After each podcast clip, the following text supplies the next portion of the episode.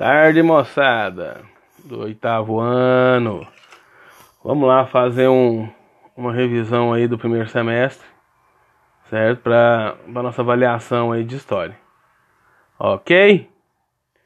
Bom, moçada, seguinte, eu vou estar cobrando aí o conteúdo do iluminismo, certo?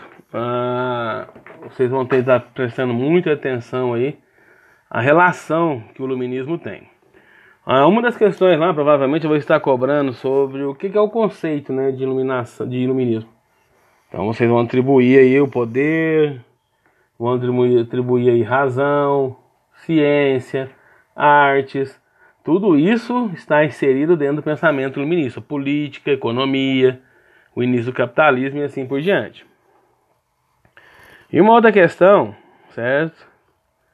A gente vai estar tratando em si o que é o iluminismo certo? Um termo, origem, certo? O iluminismo como base de tudo. Então é um dos motivos que vocês vão estar aí analisando e estudando aí. E uma outra pergunta, é, a gente vai relacionar o, uma coisa que o homem sempre buscou, o seu direito natural. O que, que é o direito natural? É, é o Estado.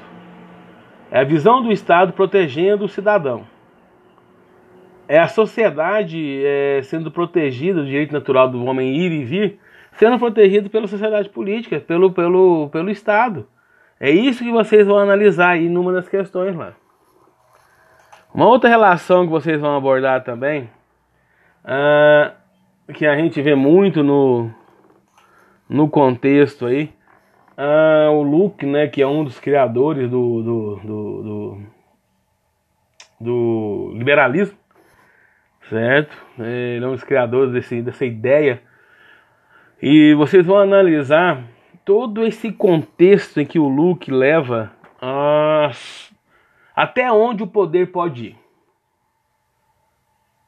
Ele fala muito dessa subordinação, ele fala muito dessa, dessa, dessa barreira que o poder pode seguir até um certo limite. Quem é o poder, na verdade? É o governo. Por isso que ele é o pai do liberalismo. Ele critica essa atitude do governo pesadamente na economia. Por isso que ele fala que às vezes o poder tem de estar subordinado e ser limitado. É isso que ele vem abordar, então. Vocês vão analisar isso.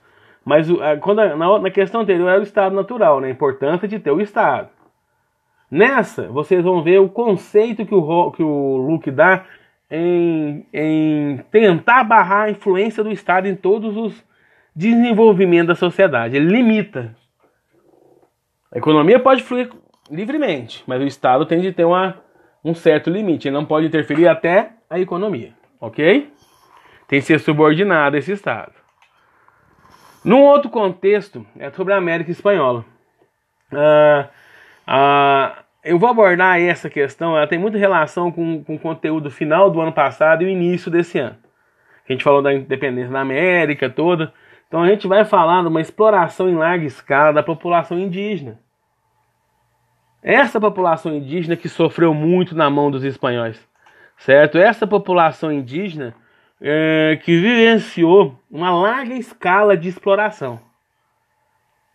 Então vocês vão analisar nesse sentido certo? A influência da igreja, a influência dos espanhóis nessa exploração da escravização do indígena na, na América Espanhola. Ok? Em outra questão, a gente vai abordar muito sobre quem é os crioulos. Né? Quem que é o crioulo? Lembra que eu falei?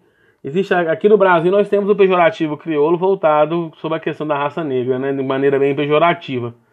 Na sociedade da América Espanhola é diferente. O crioulo é aquele que é nascido na América, mas ele é espanhol, ele é filho de espanhol. Ele é visto como uma sombra da mestiçagem, certo? Então é um processo aí interessante. Então, crioulo é aquele nascido na América, filhos de espanhóis nascido na América, ok? E uma última questão, eu vou abordar a importância dos incas nessa formação nos povos mesoamericanos, na, na questão das, das tecnologias que os incas tinham. Lembra quando eu falei da questão da escravização no Brasil, nessa aula nossa do quarto bimestre, que a diferença entre o negro e por que, que o negro foi escravizado o índio não foi escravizado? ah, aqui na América Portuguesa? Um dos motivos é porque o negro dominava as tecnologias. Então ele veio para cá para ser explorado. Na América Espanhola a mesma coisa, só que não era o negro. O próprio nativo americano ele se tornou escravo por causa que ele dominava as práticas. Ele sabia fazer terraços de curva de nível, irrigação de vales, certo? Ele abordava todos os cenários é, de aproveitamento de é, altitude, então é altitude. Então ele era um, um, cara que sabia trabalhar. Então não precisava de escravos negros vindo para cá. Vamos explorar o próprio, vindo para cá que eu falo, na América Espanhola. Vamos explorar na América Espanhola o nativo americano. Certo? Qualquer dúvida, me procurem, que a gente, a gente tá aí para dar uma força para vocês, tá bom? Mas se escutar bem mesmo e souber interpretar o, o, o podcast que eu mandei para vocês, vocês vão sair tranquilamente.